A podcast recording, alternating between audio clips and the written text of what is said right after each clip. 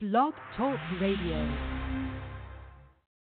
Hello, and welcome to Small Business Digest Radio.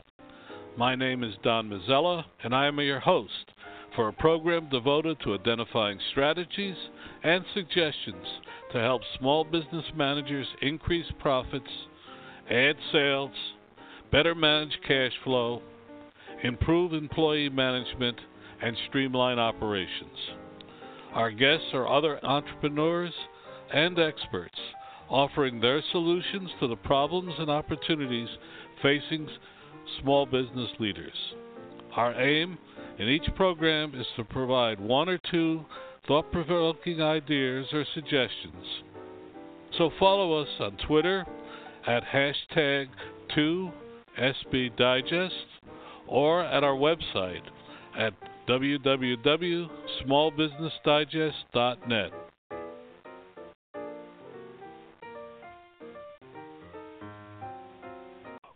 We've heard a lot these days about lead generation and lead conversion, and how uh, how do you uh, get your leads not to abandon you at the cash register?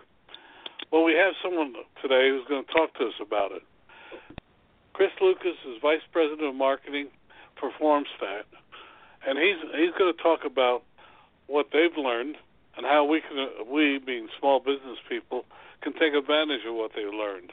But as usual, we ask Chris tell us a little bit about himself personally as we welcome him to the program.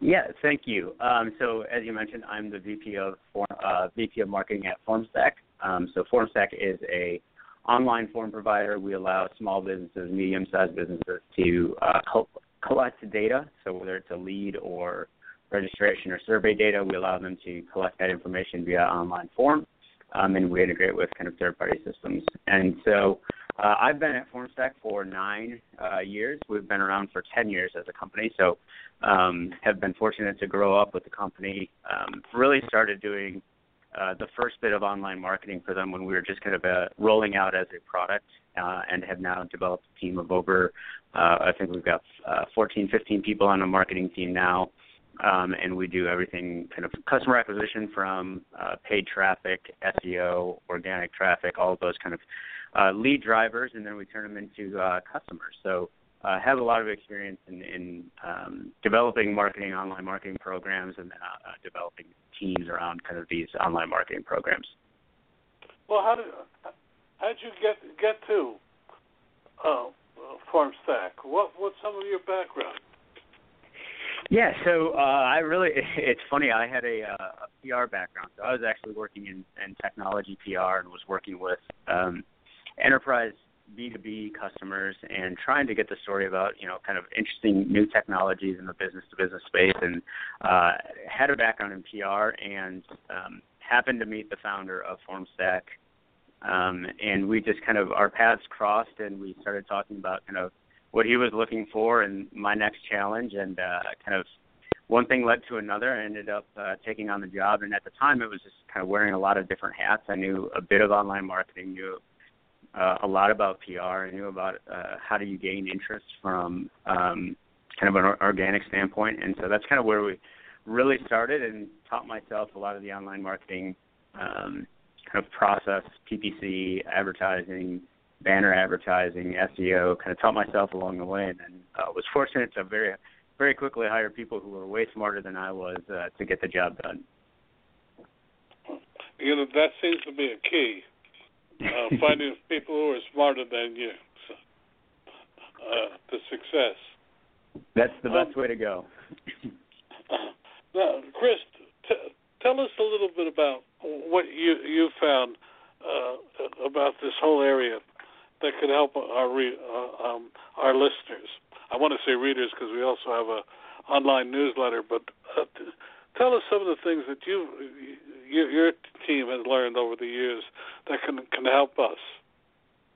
Yeah, so um, you know, more specifically, we kind of we we've done uh, very recently a kind of a conversion report, um, and um, excuse me, uh, the the lead capture report kind of talks about um, identifying top problems that marketers face when generating leads and how do we improve kind of lead quality and quantity, right? And I think one of the biggest things that we're kind of finding out is uh, really as online marketers and as we're trying to drive better qualified leads to um, our website and to um, you know whether it's a online commerce business or just kind of um, product businesses. I think one of the things that we're uh, that we uncovered in this lead capture report is that um, really having goals that are aligned with um, the the important metrics of the company are often where the initial breakdown is. Is because you you have to have a, a good understanding of what is it that you're trying to accomplish in an online marketing standpoint, and that's going to de- determine kind of the big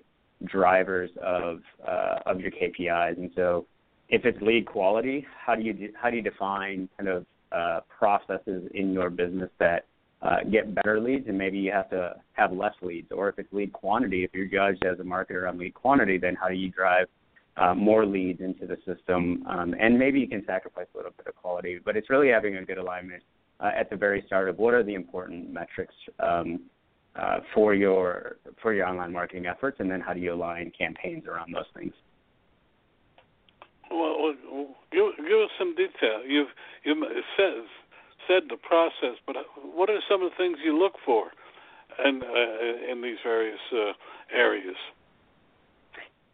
Yeah, well, so I think one of the things is if you're talking about kind of lead uh, quantity, uh, then it's it's understanding how do we find the traffic, the the channels that are uh, good for driving um, traffic, right? And so a lot of folks um, in our lead capture um, survey that we did, um, you know, they found that uh, a high volume of leads were coming through just their on-page conversions on their website. 24% of their um, their best generating leads were uh, from a high volume leads was just clicking somebody clicking on their page. Um, email marketing was the kind of second uh, biggest with 18% uh, driving the volume, and then pay-per-click advertising was 17%. So it's understanding kind of what what are ways that we can drive traffic if we're looking again if it's volume, then you know email marketing and pay-per-click from a um, paid standpoint probably because you can buy as much traffic as you want, right? When you're talking about PPC. Um, so it's finding and understanding those channels that work best for you um, when you're trying to drive a high volume of leads, and then when it's it's driving a a quality metric, um, mm-hmm. it's understanding what are the what are the things on page that are going to make people either uh, kind of qualify them or disqualify themselves. And so um, it's really understanding what what are the things that we can do via an online form or, or page copy that uh, really speaks to that customer that we really want to target, and then uh, disassociate those people that we don't want to target. Right. I see that.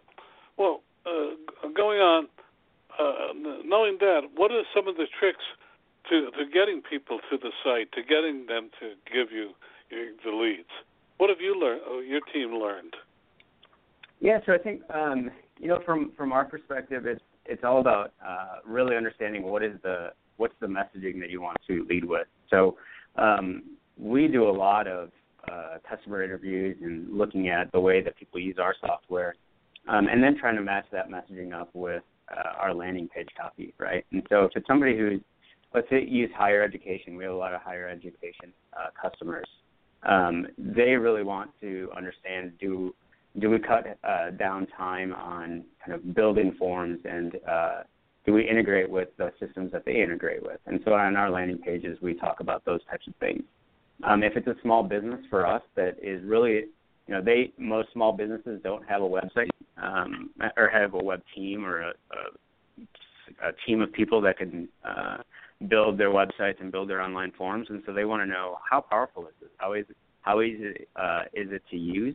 And can I get in as a small business owner? Can I get in and build a form myself? And so that's the kind of copy that we talk to when we're talking to small businesses on that on that landing page, for instance. Um, and so we try to match that copy along with that landing page copy and speak very specifically to that easy to use or that powerful um, uh, kind of keyword or key messaging. So that's that's what we found is, is if you can identify kind of use cases for your product or what kind of buyer are you trying to hmm. That's fascinating. Please continue.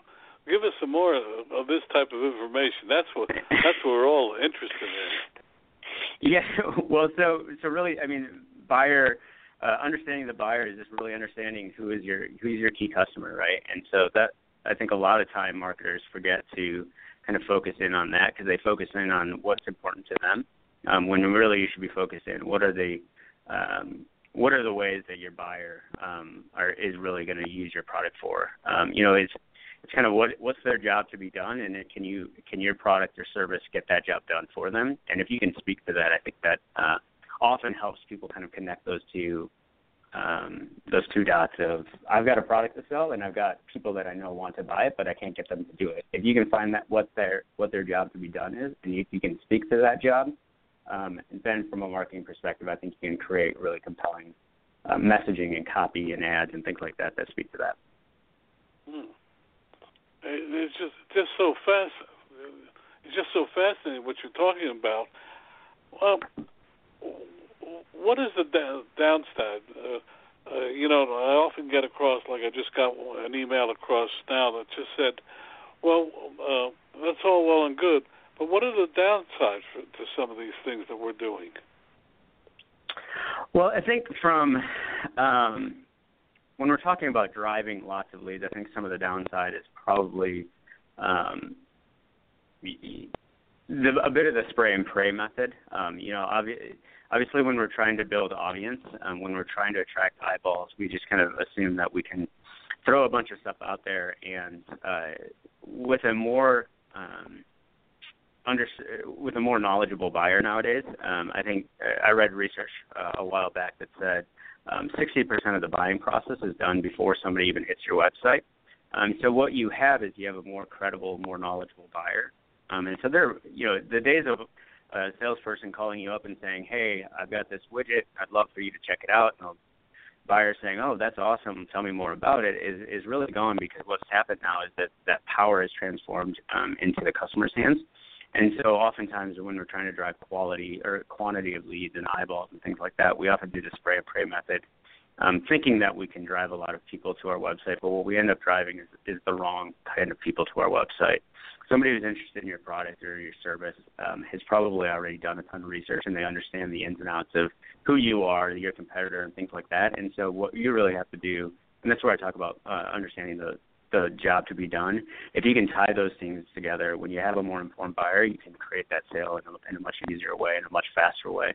So the downside is, is really just uh, attracting the wrong people to your website and and spending the um, spending your valuable time on the wrong customer when if you narrow in on that targeting and get better kind of lead quality, you can uh, really hone in on who it is that you should be selling to.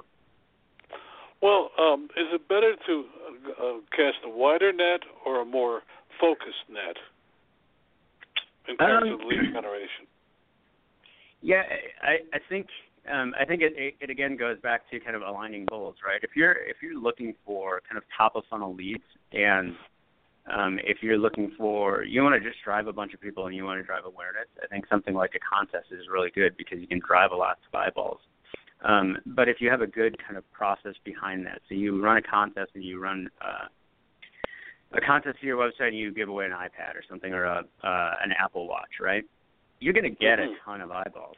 Um, but it's what do you do with those leads? How do you qualify those at the next step? And so you can either do that in an online way, you can do that with a form, and you can ask some very qualified questions once you've got somebody in, um, or you can do it with a sales rep. It's depending, you know, it kind of depends on what you have uh, at your disposal. Um, but I think that there's some some great ways to drive real top of the lead funnels, um, and how you get more volume, right? Um, and then there's some programmatic ways in the back end to drive more quality. And so I think it's a it's it, it's aligning those goals, like I mentioned them very early on. What are your what are your key metrics? Where do you want to uh, how do you want those things to align?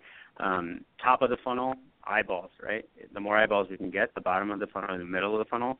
What is that buyer persona? How are we solving that problem? How do we get just those very qualified people at the door? Well, um, the the other the other question I have is on uh, a follow up. To me, you know, um, I always mention if you go to an average trade show, and you hand out your card a hundred times, you'd be surprised if, if seven people will actually follow up. Uh, do you do you try to kind of align the follow up with the lead generation? Oh yeah, definitely. I think um, you know, I think when we're talking about kind of lead follow up, um, you know, it, it definitely aligns with um, that lead generation effort. A lot of we do a lot of content marketing. So in the in the lead capture report that I mentioned that we kind of uh, re- released earlier this year, uh, you know, content marketing is still um, still kind of underused. I think in our report, it was only 6.3% of the folks were using um, content marketing to drive uh, uh, new leads, and so I think what you can do is align. So somebody's coming in on a piece of content that you created, um, and they're reading that piece of content, I think you should generate some sort of follow-up activity, right? Hey, I saw that you downloaded our ebook, or have a sales rep call them. Hey, you know, Mark, I saw that you uh, I saw that you read our ebook, and did you know this, this, and this? And you can kind of follow up based on the content of that um, of that ebook.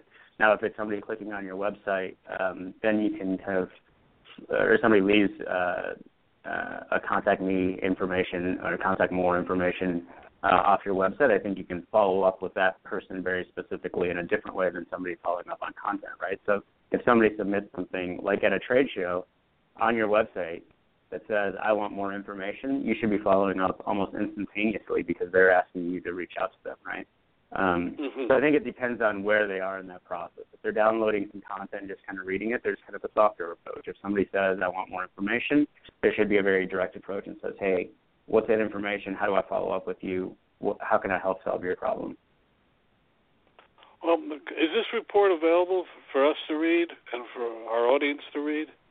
It is, um, and I can. It's uh, formstack.com, and then it's the lead capture 2016 report, and I can um, uh, share. We have a very specific link formstack.com slash report slash lead dash capture 2016. Um, but I can definitely share that with you, and you can post that on your site um, or uh, kind of however you communicate with with your uh, listeners. Okay, you spell spell out your your what website again, since this is very much an audio program. Yes, it's www.formstack.com. It's F O R M S T A C K dot com. No, very very important.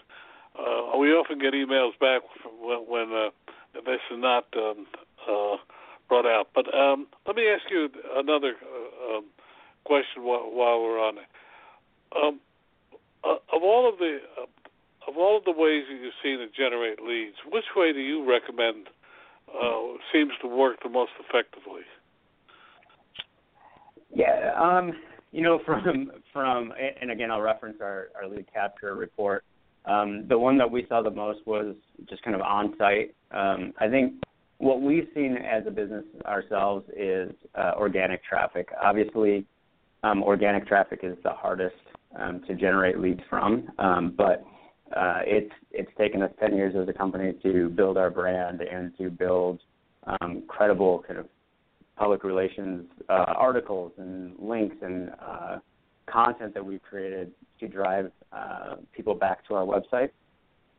But I think that's often the best. Um, I think a lot of people want to use content marketing. They want to be uh, creators of content, and like I said in our in our report, only 6.3% found that as a uh, as a valuable way to drive leads.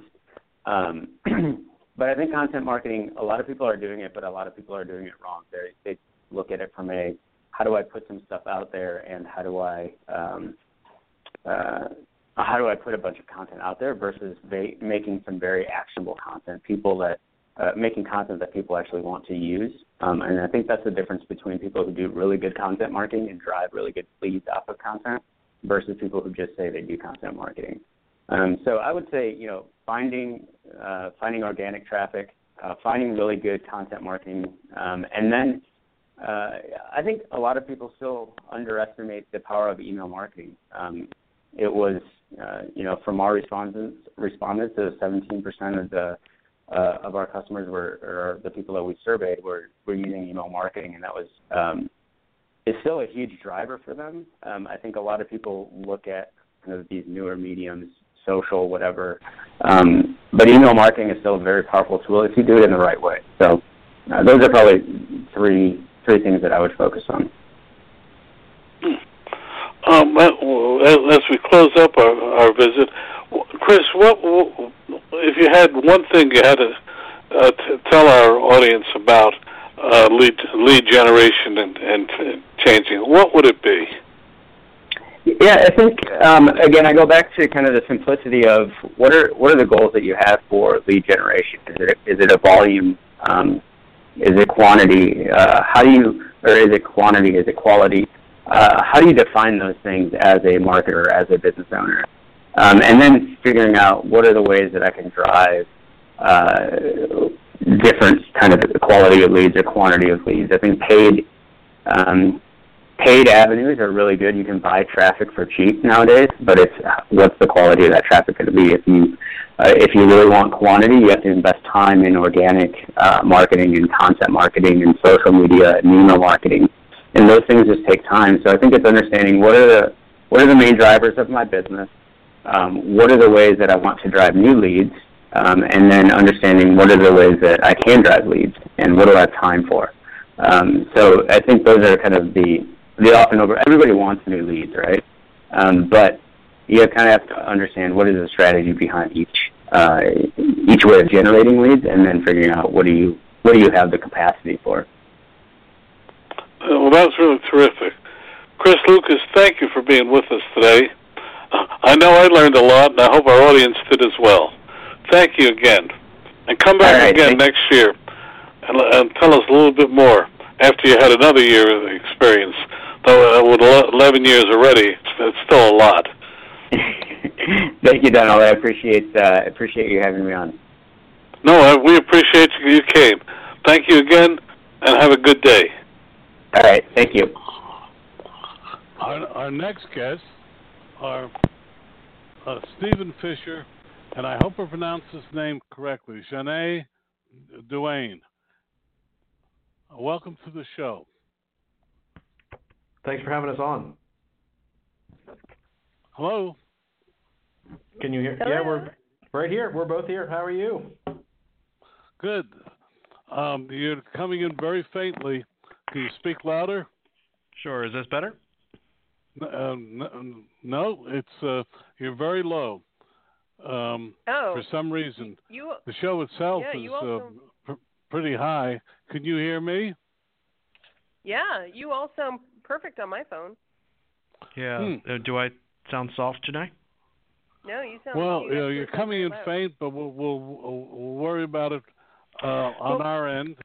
Well, let me. Uh, I'll call back on. I'll call back on another line. I'll call right back in, Janae. You guys can um, give me one sec Hmm. here, and uh, we just increase increase the volume, and we'll I'll uh, we'll get rolling with the next uh, portion of this show. Can you here. hear me? Yeah, I can hear you. Oh I yeah. can hear you great. Oh yeah. great. Okay, Janine, uh, am I pronouncing the name correctly? It's Janae. Imagine Renee with a J. Hmm. You're coming in extremely faintly. It could oh, be us. Okay. Let's see if we can uh, put up the volume somehow. Bear with us a second. Um. Oh. Hello there. Uh, Hello. Seven oh three. Uh, this Steve back? Yes, I am, sir. Yes. Hmm. Uh, there's uh, something wrong with our uh, audio today. Uh, you, you two, um, uh, for our audience, um, uh, setting up this interview has been very difficult. Th- thanks to the fact that my producer is off this week, and we're trying to figure out how we can uh, uh, raise the volume. It, it seems very, very low. Can you hear me? Oh, Yeah, you're, you're loud and clear. perfectly clear. And, and clear. bo- and both of you are coming in very slow. Uh, the studio informed us that they were having difficulty, um, so let me just try to uh, pick it up. But uh, first, uh, Miss Duane, how do you pronounce your f- first name? It's such a beautiful name. Thank you. It's uh, Janae, like Renee, but with a J. Well, um, well, we're going to start, and uh, while uh, our people try to figure out uh, what's what's happening uh, uh, below, um, we always ask our, uh, you you have a new book, The Startup Equation, which I found fascinating. But uh, we'll start with you, Steven. Um, tell us a little bit about your background before we do anything else and talk about the book. Great. Um, would you like, Jenny? You want to get started? Do you want to do yours, or oh, I can do he, mine? he asked he asked you to start. Yeah. So, so this is Sadan. Um, my background, uh, I started as a um, product designer, um, and I, I do a lot of uh, strategy work. So I came up the ranks doing uh, technology, and uh, in about uh, 1999, started my first company, and helped others, other startups build their comp- build their products. Did that for a number of years, and then decided I would build my own. And I did a startup in 2004 during uh, uh, we, we call it the, you could call it a recession. Um, and then through that, uh, built a product for the travel industry, private jets, uh, for traveling, much like a kayak for private jets. And that allowed um, me to sell this in 2008 to raise money. And uh, lessons learned about uh, exits, which we could get into if you'd like. And then um, I worked uh, with some other companies, advising them, and I also did a nonprofit for a number of years and then uh, went back into uh, just designing and continuing to work with other uh, companies, and that's where where I am today. And uh, my wife and I, um, being Janae, uh, we started a company called the Revolution Factory, and we also have the uh, an institute that is looking to do strategic initiatives. So right now, our focus on helping startups and our mission, you know, evolved into the book, which uh, what Janae can talk about, but that is where we are right now. Is um, kind of on our, our quest to help a million entrepreneurs with our book. Oh, okay.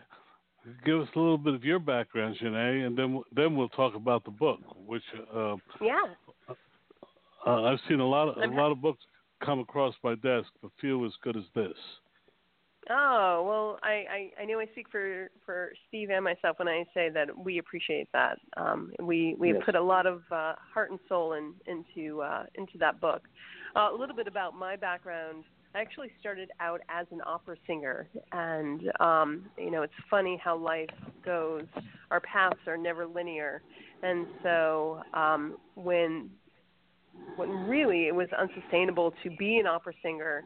I found myself as the uh, CEO by accident of um, international women's organization called Wild Women Entrepreneurs. It's a company that I started with $100 and grew it to 55 chapters in seven countries in less than nine months, and had no idea what I was doing. But um, let's just say that that headed me down the path of of being an entrepreneur and working with other startups and other entrepreneurs.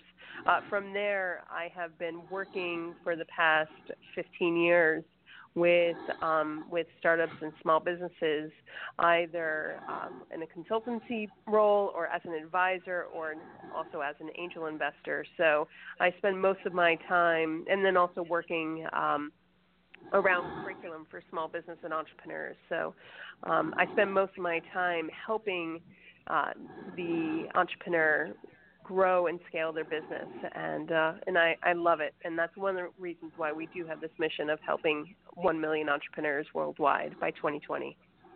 Hmm. Okay, now tell us about the, um, the the central premise of your book, the startup equation.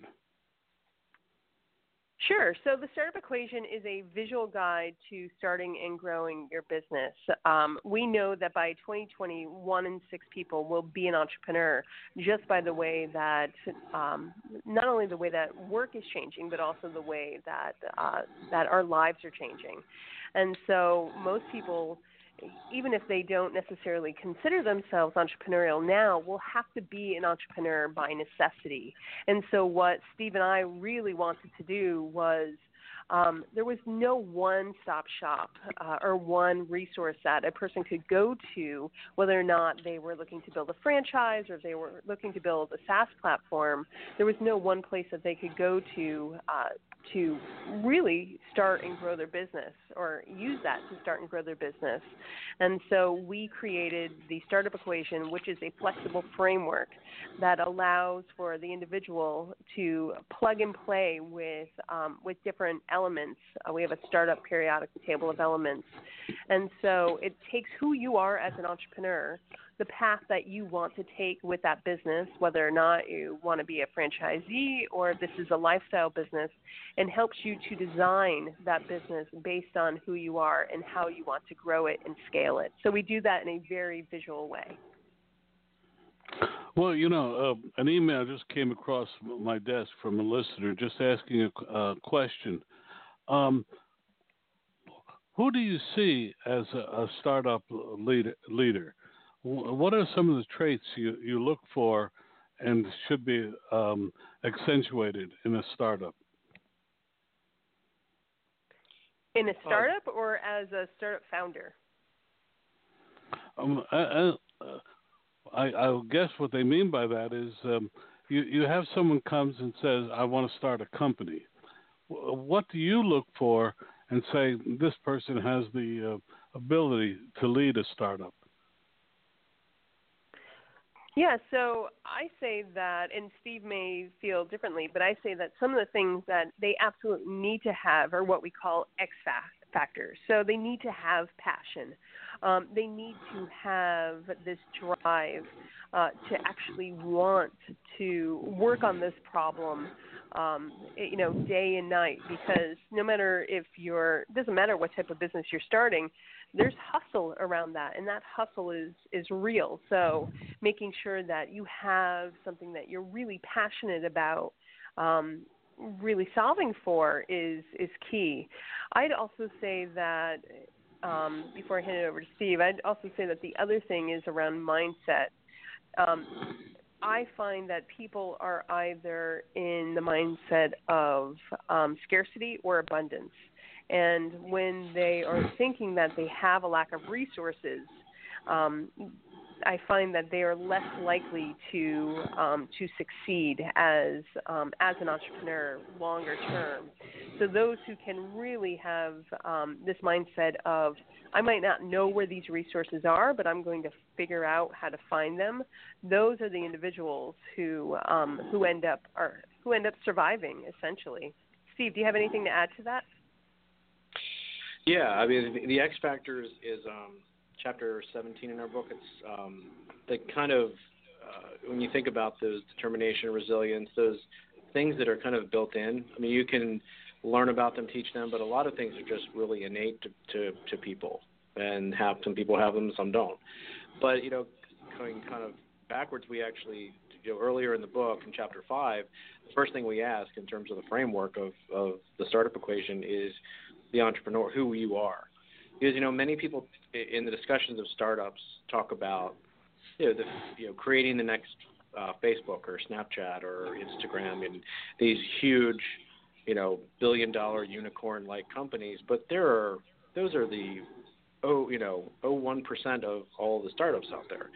So there's so many different kinds of companies. There's people that do things on the side, making T-shirts and crafts for Etsy. There are people that are wanting to start their own law practice after being in, you know, the at a, at a big firm for a while. There are all kinds, and I think that that we really recognize that as making this a, a book for a global audience.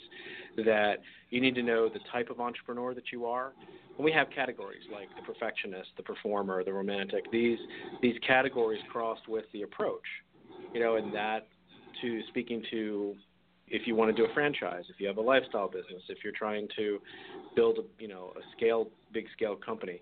So I think knowing those things, who, what you want to do and being realistic with the kind of business you want to build, uh, will allow you first to then kind of set the groundwork for the, the direction, and then to much coming full circle to Jana's point, knowing the things that make you you. You have drive, you have passion, you have determination, that kind of bring the whole package forth as an entrepreneur. Oh, okay. For, for the rest of this time, what are the things you'd like to talk about in, in, in about your your book and about uh, your experiences?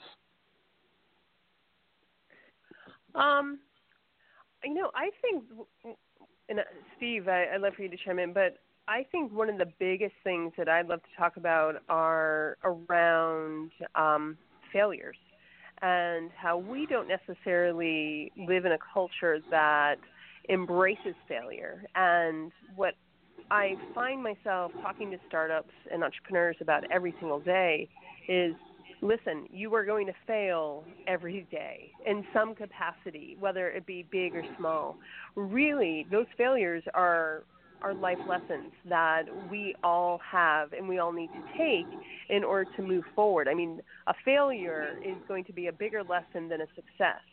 Um, because if something's just handed to you, how are you actually going to learn from that? But if you have to stumble and work through obstacles in order to achieve a goal, then you are more likely to figure out uh, things about yourself, but then also what is that pathway either for that company or for that product or that service.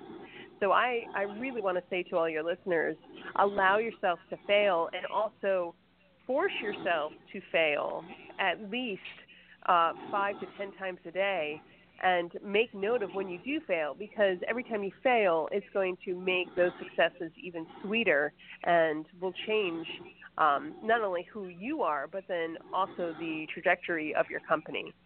Steve, do you have anything?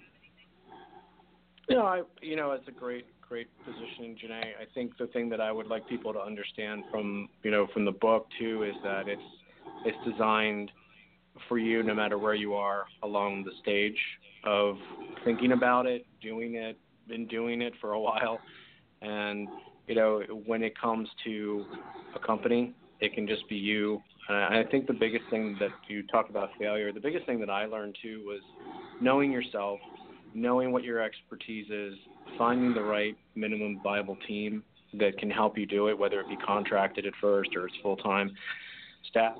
Those people will really make the business work or not. But those those knowing yourself and knowing what you need is is absolutely critical. And you know, lastly, you can have all the great marketing, you can have all the great sales, and you can have great design and a great idea, but you know, when it comes really down to it, you have to having that team is building a great culture. The culture, you know, Peter Drucker says, culture eats strategy for breakfast. Others might have different mantras or different approaches to it, what I would offer to you on the on the who's listening and who will listen to this post the uh, post the live show is think about the culture that you want to have, and it's not just about foosball tables and free snacks. It's it's a it can be a family type of culture. It can be a high growth culture, but that will start with you, and it will grow. And when you are able to go on vacation and go away, and it, it, the, the culture grows, it'll be a company that you can be proud of. Well, you know, that's what I would like to. Uh, that's wonderful. Uh, I just want to say, last week we had on George A. Santino, whose book was uh, "Get Back Up," and he talks mm-hmm. about how he learned from um, from all his mistakes and failures. So uh, uh, you, you, were right on, and, and about the culture, you're absolutely correct. So please continue. This is a program for you to talk, not me. I, I think Steve and I like conversations. So, um, so we, I mean, yeah. we would love to talk. We would love to talk with you um, around even pain points that your that your uh, listeners have. I know uh, other things that we see a lot of is, um, or what we hear a lot of is, well, I can't really do that. I don't have the money to um, to start a business or to scale. Uh, this is something I, I hear all the time. And what I'd like to say to listeners is, you know, whether or not you're starting a business or you're growing your existing business, you don't necessarily need money, but you need leverage. And leverage comes in different forms. So really finding uh, ways in which you can partner with individuals. So say that you need to grow your list. You know, who can you partner with or what companies can you partner with and co-brand stuff so that you're able to grow and have access to their list. Um, if you're just starting out and you don't really have any money, but say that you need a website because the website is the new Yellow Pages.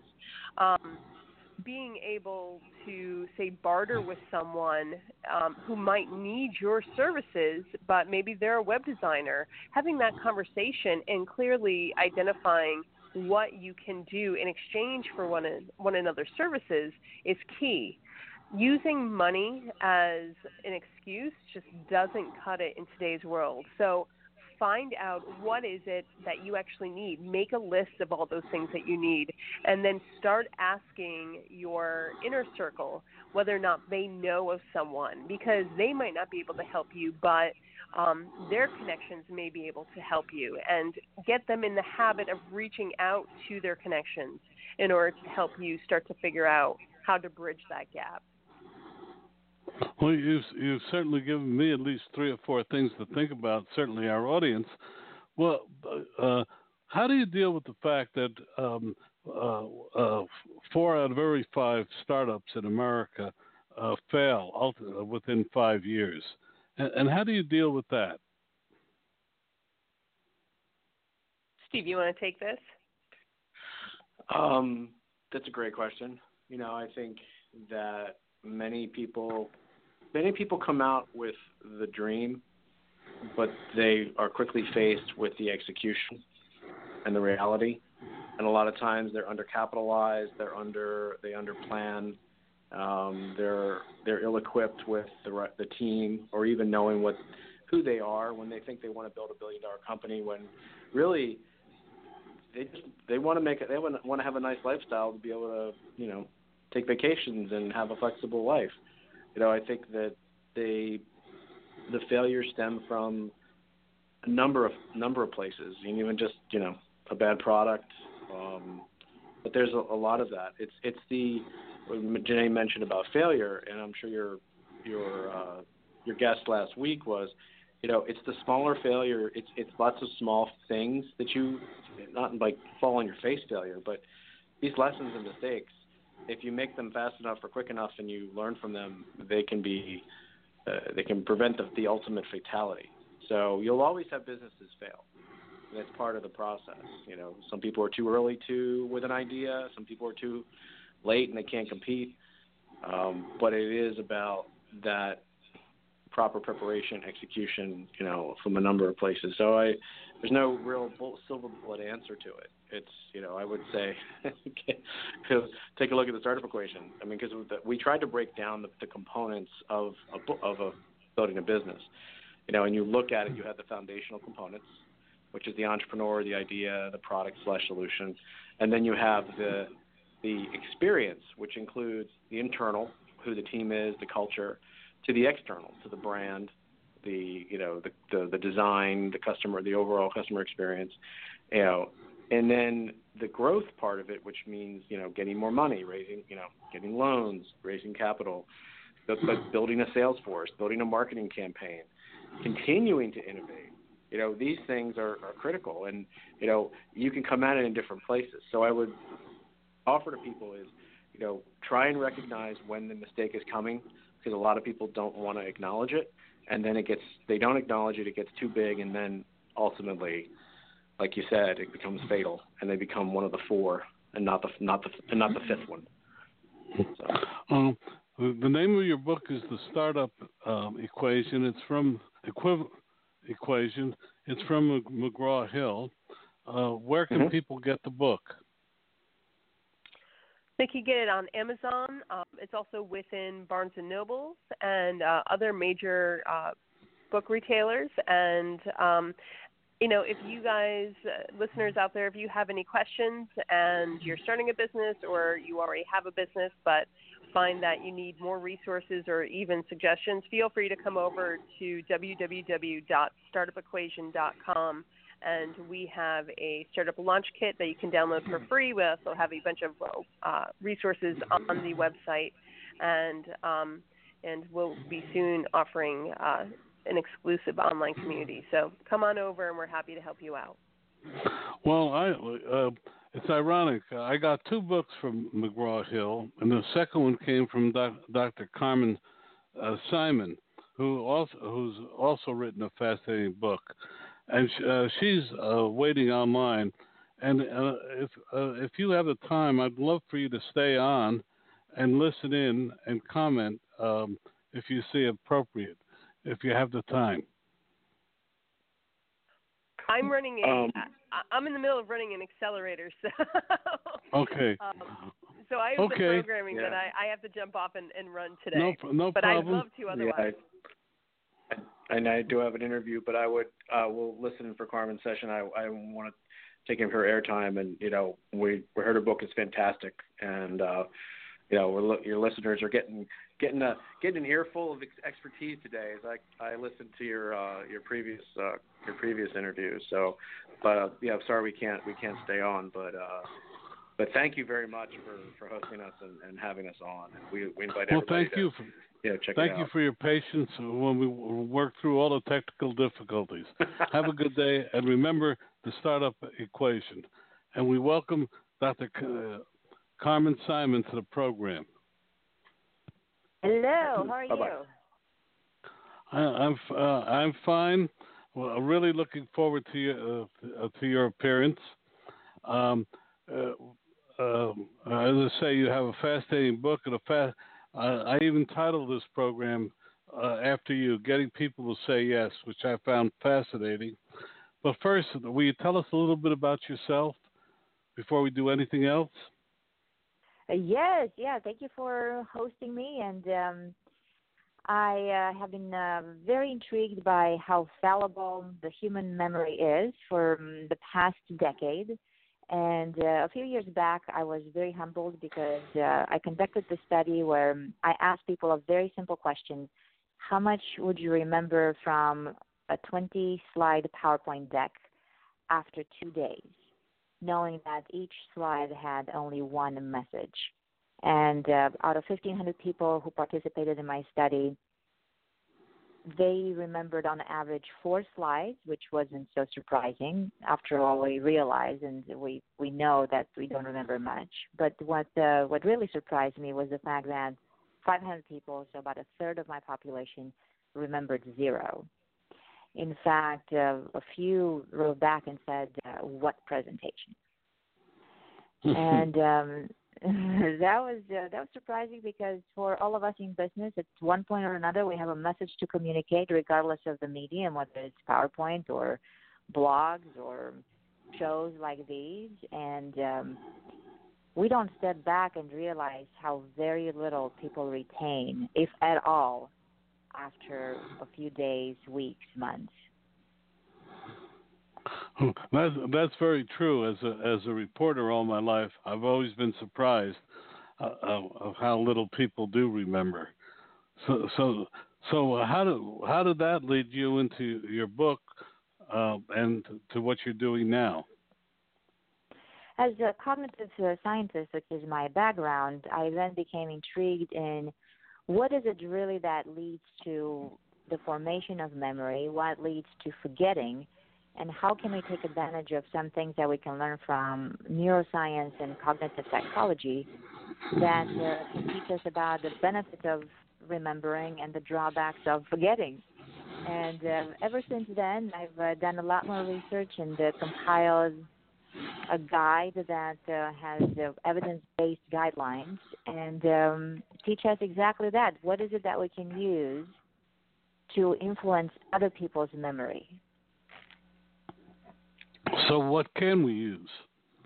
in the in the book, and uh, I'm so glad that uh, you're looking um, at it with high regard. I identify 15 variables that we can use to influence other people's memory. You see, so often we are consumed with how to improve our own memory, but what we really should be consumed about is how to influence others. And this is because if you're mm-hmm. serious about staying in business, very much like the previous speakers were saying, you have to be on people's minds. And the reason that we must be focused on how to influence other people's memories is because memory is at the root of all decision making.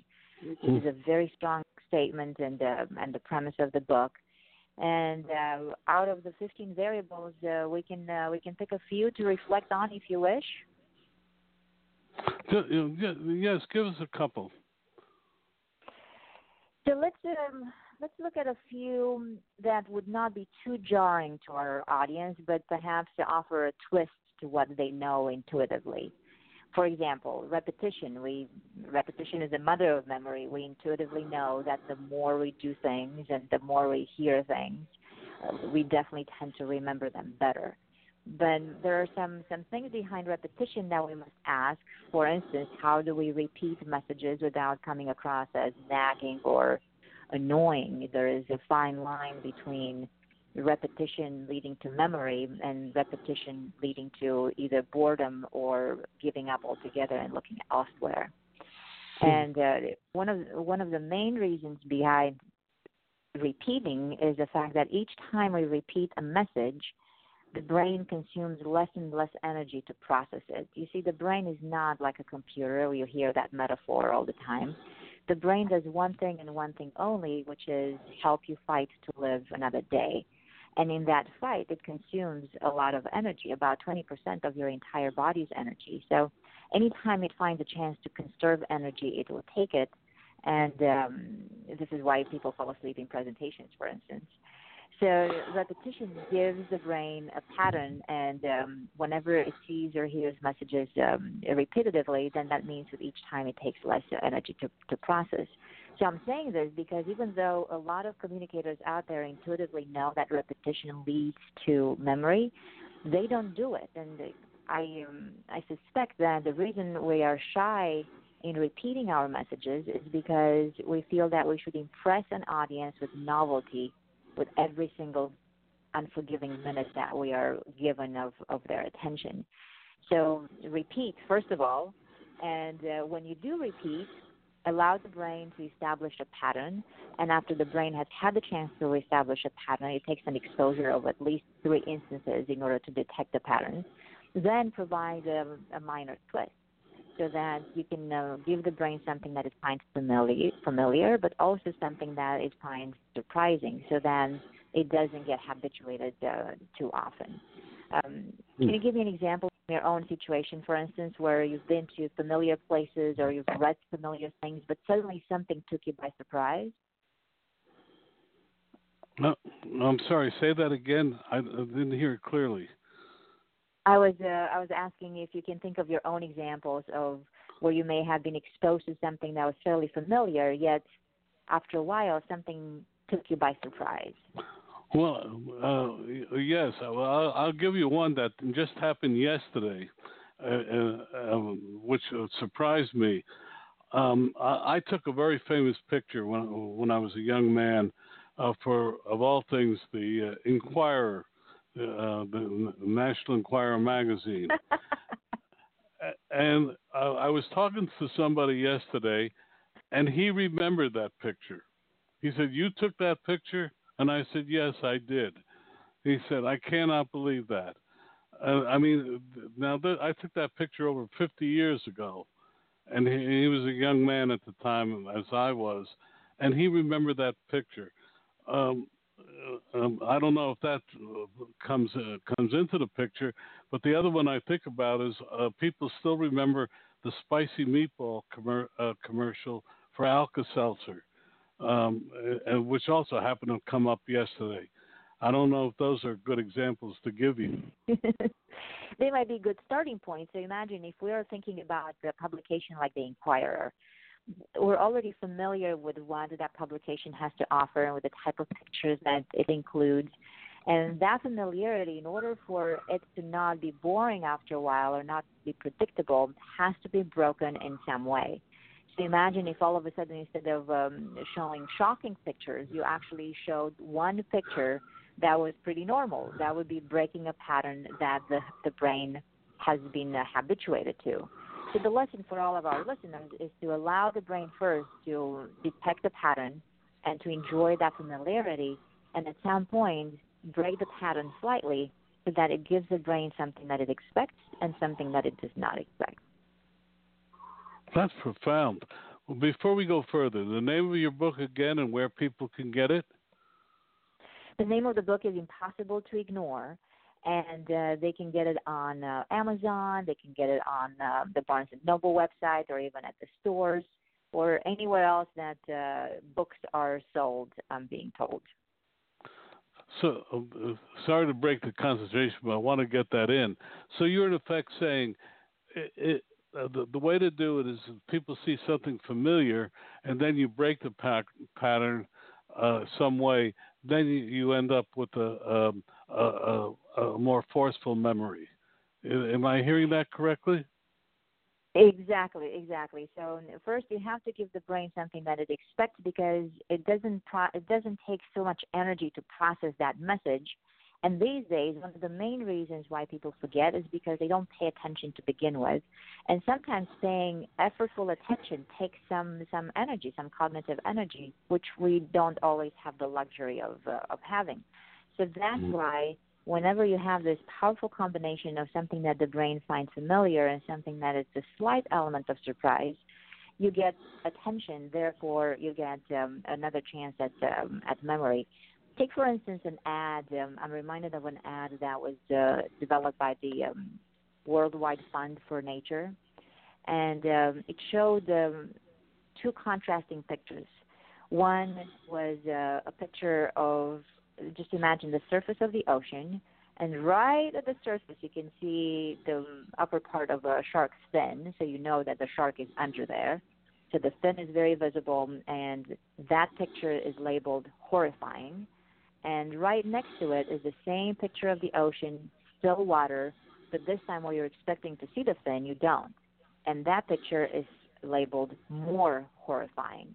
And their message was that exploiting the ecosystem endangers human lives. So the more we kill our wildlife, the more in danger we are. And see, when you show a picture and you've already given the brain the uh, unexpected symbol, such as we we could see the uh, the shark, and then you're taking that away, so it's an element of surprise. It's no longer there, and the labels are contrasting as well. Now you have immediate attention. You've given something that's expected, but you're also given the brain something that is not. And that's a powerful combination for memory. That is a power. Um, in the few minutes that we have remaining, what would be the uh, small businesses? How can they apply some of your principles to their own efforts? The uh, the book comes with a checklist. So as I was speaking about the 15 variables, and uh, repetition is only one of the 15. Uh, the book has uh, a checklist that enables you to um, use any or all of these variables in uh, your communication. From my research, I discovered that in any communication segment that you have, perhaps a presentation that's formal or a blog or marketing campaign, a sales pitch, you don't need to use all of 15. Even a combination of seven of them is sufficient in order to lead to long term memories. So, variables such as um, emotion, um, distinctiveness, uh, sensory um, details, like for instance, painting a very vivid picture in your audience's mind, um, social aspects in the sense of having messages that other people find uh, exciting to repeat to their own audiences because that would put them in a good light and give them a sense of, uh, of a social currency. So those are some of the elements of surprise which we've been talking about. Those are some elements that uh, people find easy to combine. And um, hearing that you don't have to use all 15, um, half of plus one is uh, is good enough. That uh, that makes the job a lot easier. Um, but, uh, I, I, I'm literally speechless because you, you've you've given me so much to think about. I hope our audience feels the same way, because you're in effect saying there there are ways that that uh, all of us can make people remember. Absolutely, and um, the more that you are aware of those ways, and the more that you are in control of what people take away, the longer you are in uh, in business. Um, keep this in mind. Memory is at the root of all decision making. If you investigate any decisions, small or large, that you make in your private life, you will realize that at the basis of all of them is some memory that somehow got there, whether it got there genetically or whether it got there by habit and that means repeated exposure to things, or whether it got there because you actively pursued it, that memory is there in some way. And in the same way, you can then put memories into other people's minds that serve you and them very well. Well, uh, uh, a question came to mind. Uh, uh I don't know if it uh, fits into your work, but the, uh, there seems to be people who are perpetually unhappy and, and people who are perpetually confident and, and happy. Is the is that in in part shaped by their memories, or and the, the ways of breaking that? Uh, do you delve into that at all? Um, absolutely. Um, there is a, you you made a very insightful remark. Um, all of our actions and all of our cognition is shaped by our memories. So therefore, if you are perpetually unhappy, that means you're practicing constantly a script that uh, leads you there and that is essentially based on a memory that you will put into application every day, every day, every day, um, in and out. And in order to to change that, that means you have to form new memories and create a new script. It's uh, of course easy for us to say this in words, a little bit harder to put into practice, but not impossible now that you have this knowledge. So as you're exhibiting certain things and you're pursuing certain actions, step back and think, what memories am I following right now? And uh, if you change your memories, you can change your life. Uh, I would think so. Uh, is is that something that uh, professionals are pursuing? Because I notice there's some people that always bring up unpleasant memories, and there are other people that bring up pleasant memories, you just wonder if there's some some sort of correlation. And there if I'm hearing is. you right, you're saying yes.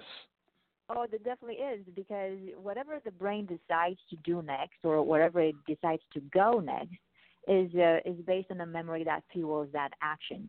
And um, there are three ways in which we decide what to do next. One is is uh, reflexive, so it's um, it's a given. It's uh, it's a biologically ingrained, and uh, another one is habitual, and another one is goal oriented. Reflexes and habits, when it comes to decision making and memories, take a lot less cognitive energy than do goal oriented decisions. So this is why it's harder for some people to change just because they don't have enough cognitive energy to think about what they're doing and they're simply following ingrained habits that they have built for so long. Mm. Uh, like I said, it's, it's not impossible. It just takes that extra cognitive energy. And sometimes you find that from within, and sometimes you find that from external help. Well, Dr. Simon, uh, you have to come back on our program and talk more. You have a fascinating uh, subject, and I, I, hope you'll come back in the near future and give, give us some more insights. Absolutely. It's, uh, it's been a pleasure, and um, I look forward to joining you again. And uh, thank you so much, everyone, for listening. But first, tell the fellow listeners your book again. The book is Impossible to Ignore. You can um, find it on Amazon. You can find it on uh, Barnes & Noble, the McGraw-Hill website as well. And um, it will delight, uh, be a delight to, uh, to hear from you if you read it and use the principles because uh, in order to have longevity in any kind of business, you have got to learn how to stay on people's minds. Yes. Thank you again, and have a good day. Thank you so much. You too. You too. Thank you for listening tonight. All of our guests are invited because they offer actionable advice to our audience. They do not pay to join us, but rather demonstrate their capacity for helping our audience add profits. Thank you for listening, and we'll be here again next week with other experts to talk about ways to improve your profit picture. Remember, we're here every week at blogtalkradio.com slash small business digest. If you like what you heard today, tell others about our efforts. If you would like to be a guest or suggest topics for future hours, email me at info at smallbusinessdigest.com